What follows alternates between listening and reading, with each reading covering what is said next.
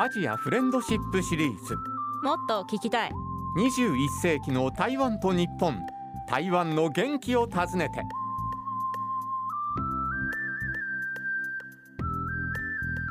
皆様いかがお過ごしでしょうか？台湾大好きアナウンサーの山本直也です。日本と台湾の交流をテーマにお送りしてきた21世紀の台湾と日本も2000年の放送開始からなんと20年これを記念いたしまして30分にギュギュギュギュッと凝縮して12月26日まで日本と台湾の交流をいろいろな角度からお届けしてまいります。さあそして今日のパートナーはこの方です。大家好我是陳景皆様こんにちは。陳慶です。けいちゃん今日もよろしくお願いします。よろしくお願いいたします。さあもうそろそろ12月もうね冬になってくるんですけれどもけいちゃんは冬の楽しみっていうのは台湾ではどういうふうなことがありました？台湾はあの一年中一番寒いっていう当時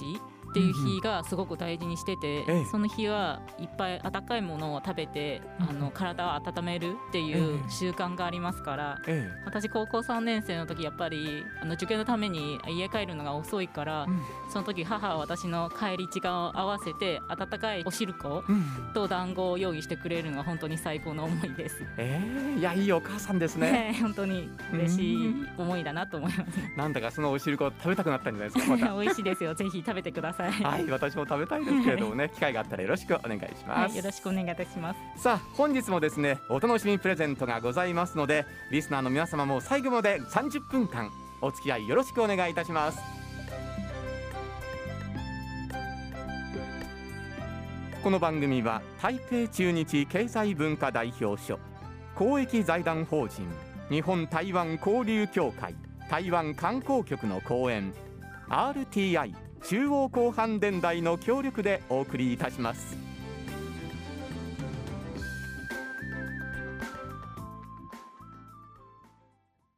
では早速リスナーの皆様からいただいたメッセージから今日はねご紹介いたしましょうけいちゃんお願いしますはい、愛知県よしさんのメッセージです。台湾ロス真っ只中なので、こうした台湾に関する番組やウェブや情報を読み漁っています。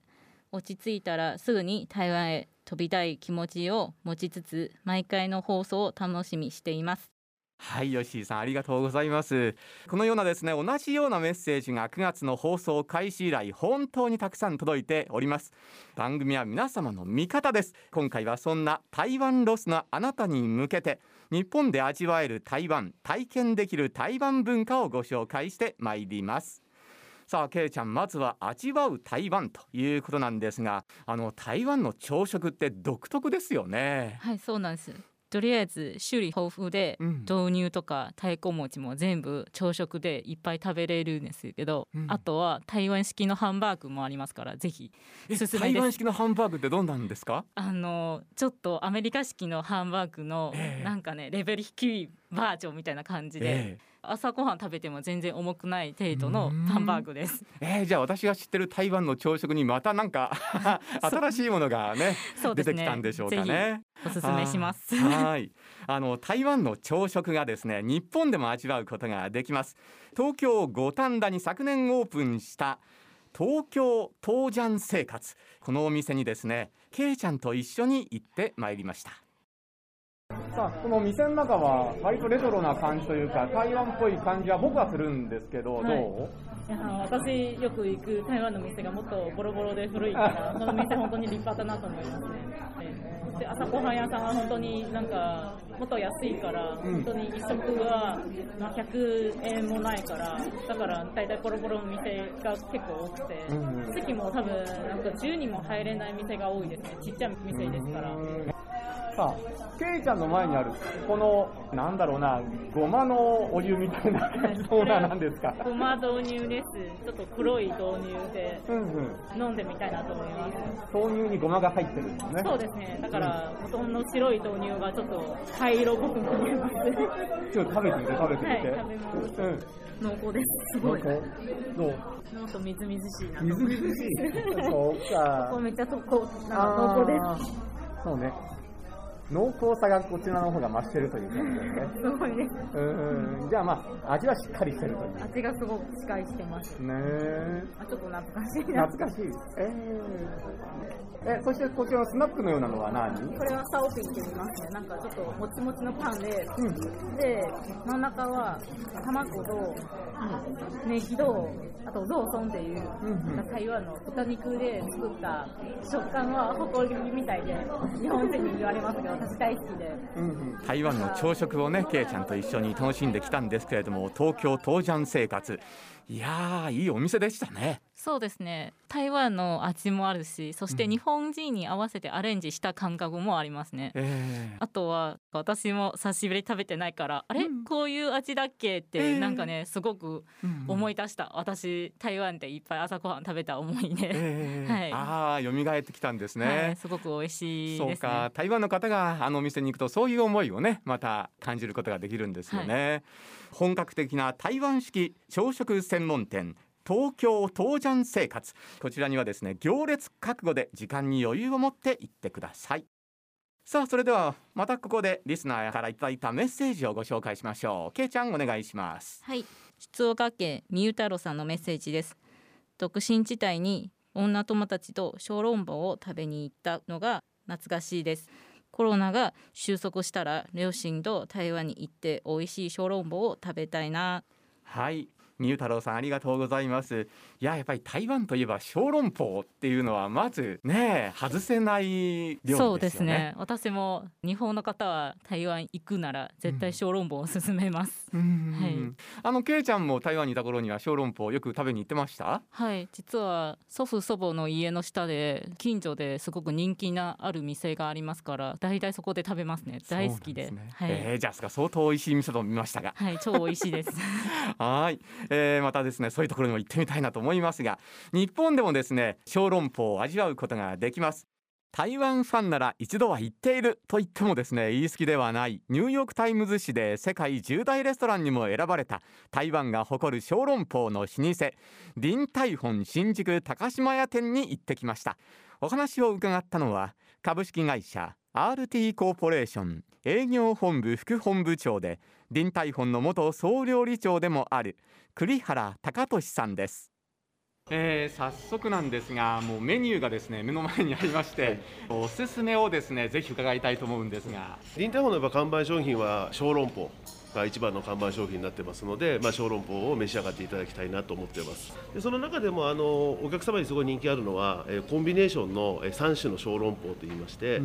通常の小籠包とホタテ入り小籠包カニ入り小籠包が3つ同時に味わえる、えー小籠包が非常に人気がございます。チャーハンも台湾の方では非常にあの特徴のあるチャーハンでございます。ですのでチャーハンとあと牛肉麺ですね、まあ、台湾でもソウルフードになってると思いますけど牛肉麺。この辺りが非常に人気が、えございます。一番はやはり、あの台湾と同じ食材はさすがに、あのーそこまでは揃えられることはできないんですけどもやっぱ台湾と同じ味を忠実に再現することとやはり手作りにこだわるというところが美味しさの秘訣だというふうに思っております。どうなんですか？こちらの従業員の方もその台湾に行って研修を受けたりとかそういうことはあるんですか？そうですね。あの年に1回世界大会というのがございまして世界各国の臨台本の従業員のスタッフが集まっているのがございます。またあのその他にも個別料理だったりサービスを勉強に研修に行っております。栗原さんご自身もそういうご経験がおありになるんですか？そうですね。私も、えートータルでいうと2ヶ月3ヶ月ほどは、はい、あと毎年1回は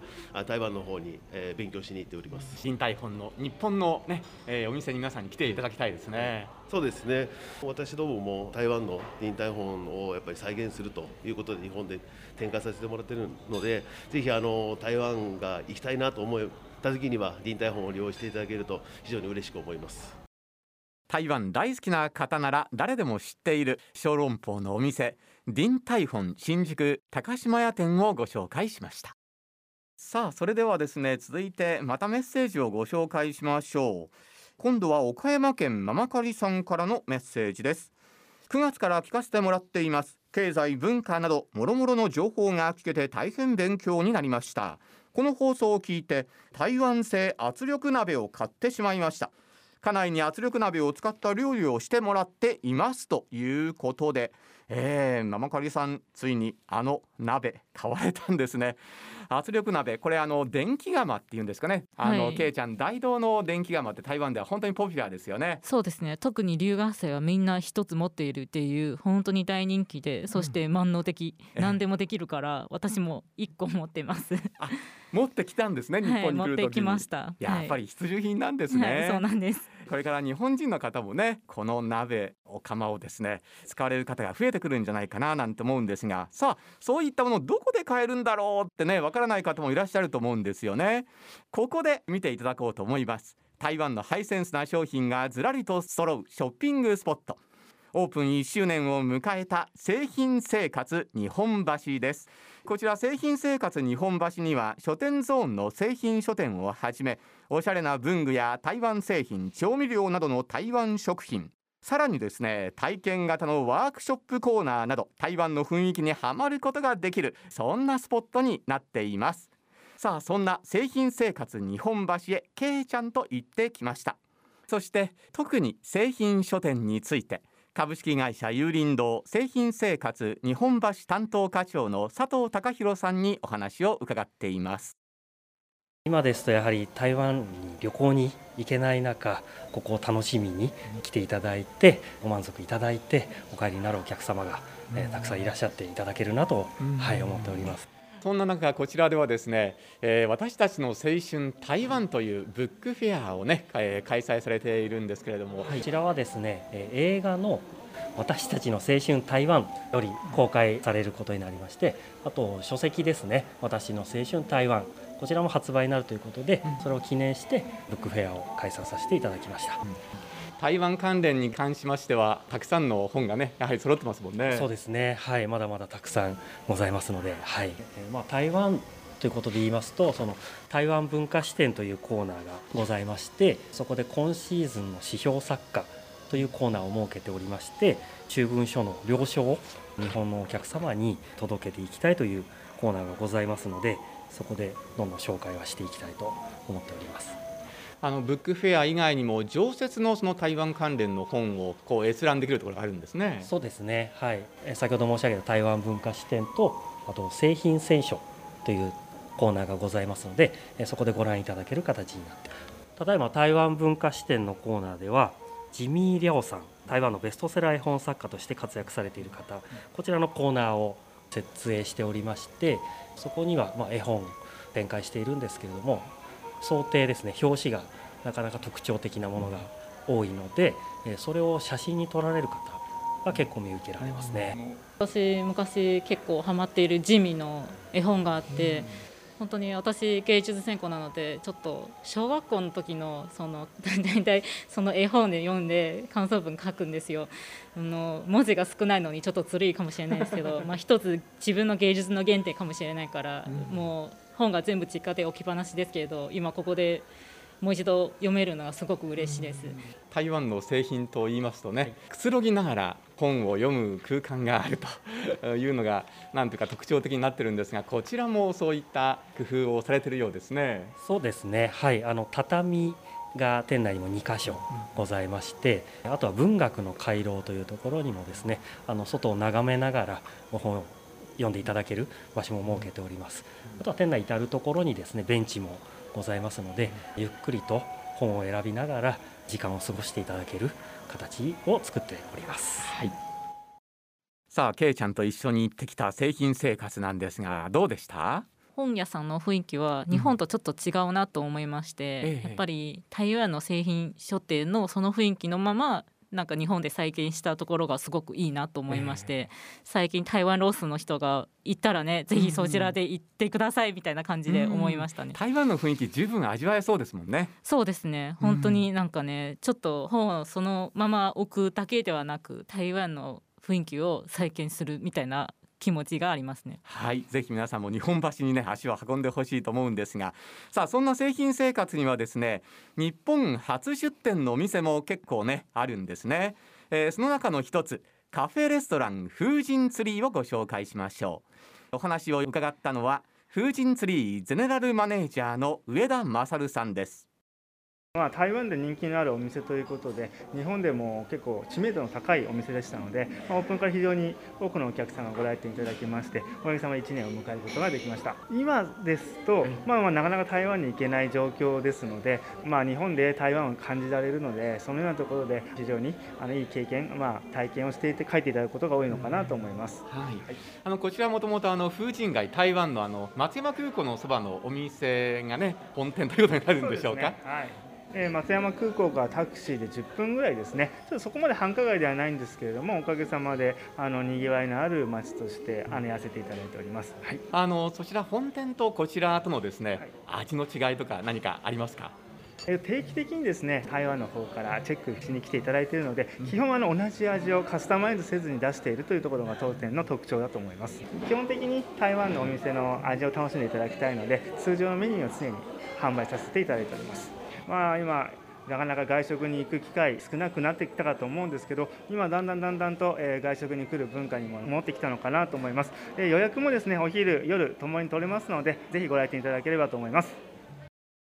風神ツリーゼネラルマネージャーの上田勝さんでした。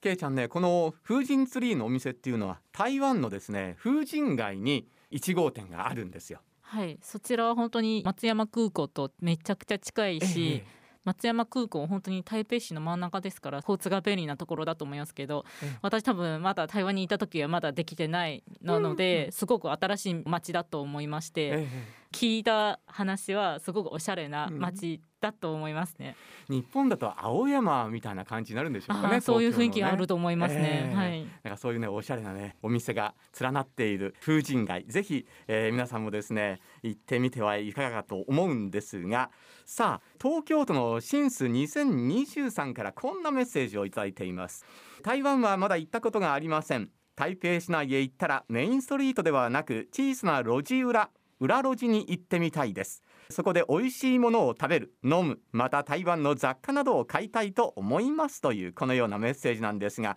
まさにこの風神街がですねそういう裏路地と言ってもいいんじゃないでしょうかね。ああ早くね台湾に行ける日が来るといいんですが行かれた際にはぜひですねこのストリートを歩いてください。今台湾文化センターにお邪魔しています。マチャリンさんと一緒にですねこの中をいろいろとですね回ってみたいと思うんですがマチャリンさん、はい、文化センターは何度か来たことありますか？今日は初めてですよ。初めて？はい。さあそして台湾文化センターの千課長に中をですねいろいろと案内していただこうと思います。台湾文化センターは対日文化交流のプラットフォームとして台湾の芸術や文化を広く紹介していますまた台湾文化産業発展や日本のマーケットへの進出拡大を促進するためにいろいろ、まあ、イベント企画展情報提供もやっています、まあ、映画上映会とか、まあ、展示もいろいろやってますので皆さんも時間ある時にぜひ遊びに来てください。今ねあの私たちが立ってる場所はですねなんか広いホールなんですけれども先生さんここはどういうふうなことに利用されるんですか？主にまあ映画の上映会とかトークイベントシンポジウムの場所として利用されています。今年はちょっとコロナの関係でまあイベントはちょっと残念ながらできなくなっちゃいましたがもう映画上映会もオンラインでやっています。ぜひねマチャリンさんもこのステージで。ね、えーすごくやりたいんです。ぜひよろしくお願いします。もう機会あればぜひまあよろしくお願いします。はい。このホールの横にですねいろいろと展示をされているねスペースがあるんですが、千さんここはどういうふうな場所になりますか？こちらは主に台湾の文化のギャラリーとして台湾のいろんな作品とかを紹介する場所今は台湾文学の有名な詩人で紹介のイベントを展示やっていますか？なんかちゃんと読みたいなってしかも知ってる作家さん知ってる作家さんというか詩人の方がいらっしゃる。はいそうなんですけど全部日本語でなんかどういうふうに翻訳されたのか自分もすごい気になってて後でゆっくりで読みたいと思います。さあそれではこの展示室を抜けてそのお隣に行きましょうここはですね視聴閲覧室というふうに書いてありますね、えー、いわゆるライブラリーということになります。こちらはじゃああの課長補佐の張さんから教えていただきましょう。我々にとってはこの図書室の存在はまるであの台湾の文化へののちょっと小さな世界の扉みたいなのところなので開けてみたら台湾文化を簡単にアクセスすることもできるし台湾ロスあの癒すこともできるかなと思いますのでぜひあのご利用お願いできれば幸いですけどはい。こんな素敵な場所は知らなかったんです。これからめちゃくちゃ来ますよ。大関係ですね。ありがとうございます。はい今お聞きいただいたのは番組のもう一人のパートナー AKB48 のマチャリンさんと東京新橋の台湾文化センターを訪問した時の様子です。この時にですね千風神課長と張新女課長補佐にお話を伺いました。この台湾文化センターにもですね本当に番組ではお世話になっておりましてオープンから早5年が経ちました。今や台湾文化の発信スポットとしてすっかり定着した感じです。けいちゃんはこの台湾文化センター行ったことありますか？私はまた行ったことありませんけど、うん、Facebook でフォローしていて、えー、よく台湾と日本の展覧会とかあと文化に関する講座を発信したりするのがしてます、えー、なんかいろいろな催し物があるんですよね。はい私もぜひそこで展示してみたいなと思いました。けいちゃんの作品を、はい、いやそれ絶対見に行きますよ、はい、ありがとうございます。はい。さあそしてやはり台湾ロスの皆さん。早く台湾へ行きたい。行ってみたいというのがね本音だと思うんですがそんな方に頼りになるのが何といってもこちら台湾観光協会です台湾観光協会にはあらゆる台湾観光名所やスポットなどの資料やパンフレットなどが揃っています。東京と大阪にありますので資料その他のお問い合わせは各サイトからお気軽にされてくださいまた台湾観光局のサイトいろいろ遊び台湾通信でも台湾の観光情報が充実していますのでチェックしていただければと思います。食やイベントはもちろん美しい自然風景も満載なのでぜひ検索登録してみてください。一日も早く思い立ったらすぐ台湾へ行ける日が来るように番組も願っております。台湾日本さあ今週も20周年のお祝いメッセージをいただいています。今回メッセージをお寄せくださったのは橋本まなみさんです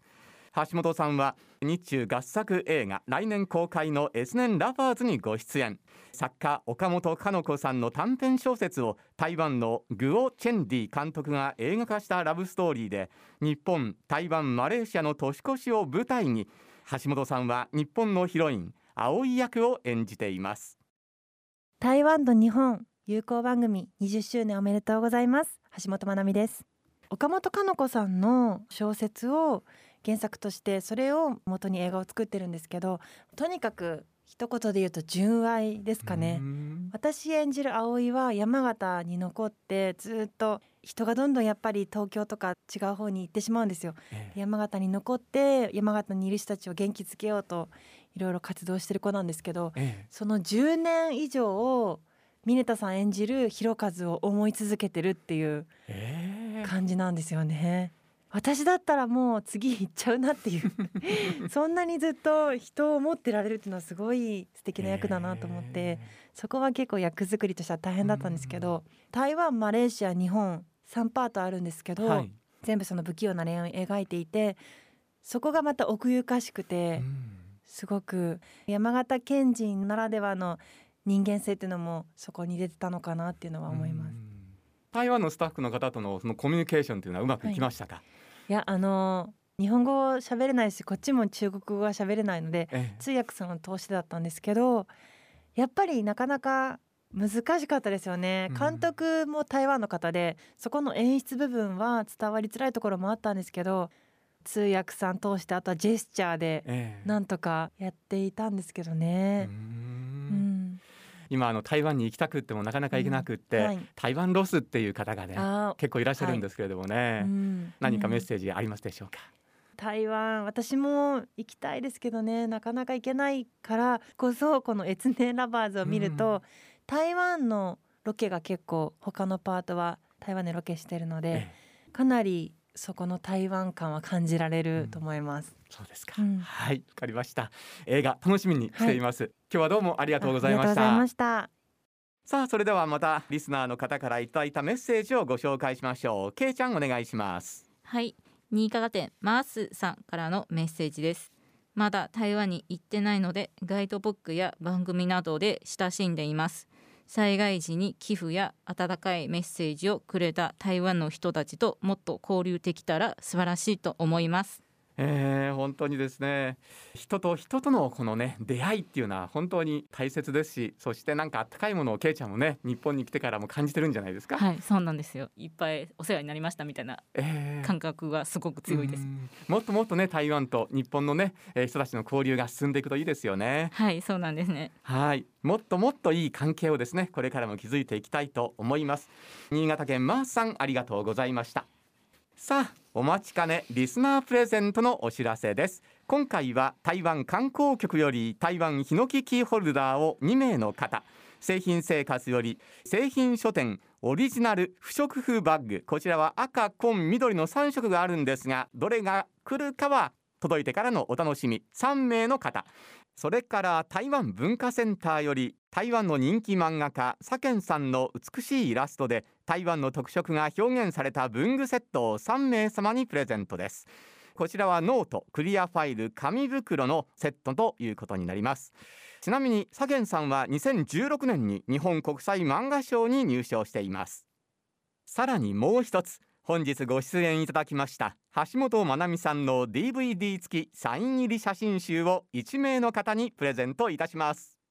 ご応募ははがきで住所氏名お電話番号と必ず番組への感想ご希望商品名をお書きの上郵便番号105-8565ラジオ日経21世紀の台湾と日本係までお送りください。また番組ホームページからもご応募いただけます。締め切りは12月4日金曜の決心有効です。皆様からのご応募お待ちしています。さああっという間の30分なんですがけいちゃん今回はいかがでしたか？今回いっぱい美味しい店を紹介しましたから本当にお腹ペコペコです。ああそうですか。またじゃあ食べに行きますかこの後。ぜひぜひ。もう冬は太りますね本当に。ね。今回もどうもありがとうございました。ありがとうございます。さあ次回の放送は来週12月5日です。台湾の最新ポップカルチャーやエンタメ情報をお届けする予定です。それでは皆様どうぞお元気でお過ごしください。お相手は山本直也でしたそれでは再见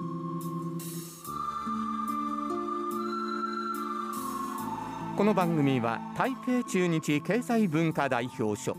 公益財団法人日本台湾交流協会台湾観光局の講演 RTI 中央広範電台の協力でお送りしました。